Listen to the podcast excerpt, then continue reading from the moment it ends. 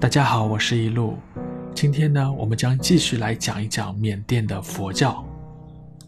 在缅甸，几乎呢全民都是信佛的，僧人在缅甸的地位呢也相对较高。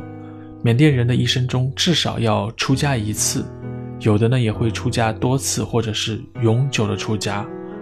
在缅甸人的一生中，无论男女，如果说是没有进过佛门，那是不完整的。在我看来，缅甸人民出家是件非常普通的事情，它不并不像啊我们国内生活中啊是遇到了某些问题，或者说某些名人为了躲避现实才去出家的。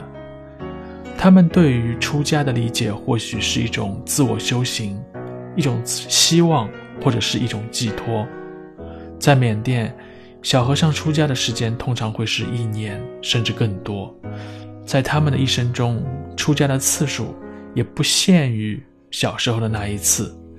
每个男子如果想去出家，都可以去寺院开启为期最短只有一周的出家生活。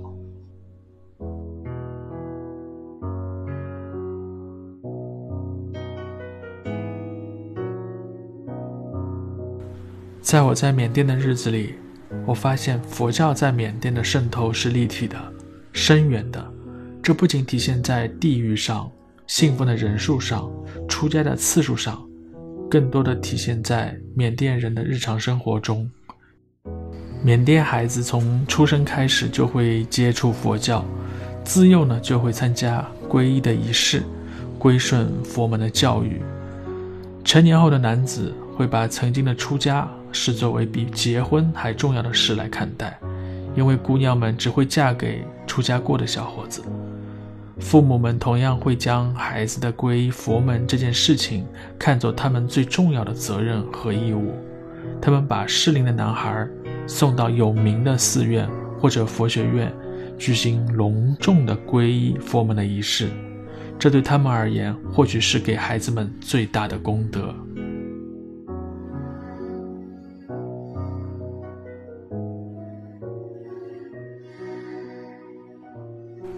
在我的认知中啊，我觉得缅甸对于佛教的推推崇和信奉的程度要远远超过东南亚的其他佛教国家啊，比如说泰国、柬埔寨啊这些国家。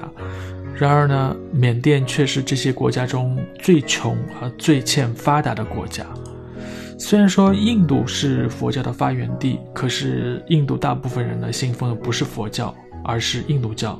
所以说从这个受众的人数来讲，缅甸信奉佛教的这个比例啊，要远远超过印度。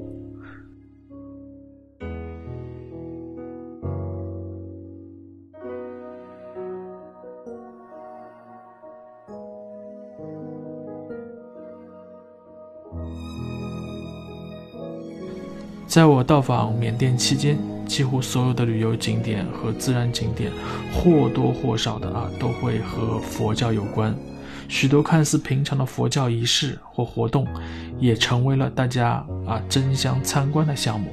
可是即便如此，你却不会觉得这样这些活动会那么的乏味，这些景点那么的重复，反而会感到有更多的体会和感悟。用一路老师最喜欢的话来讲，缅甸不仅适合旅行，更适合慢慢的用心去体会。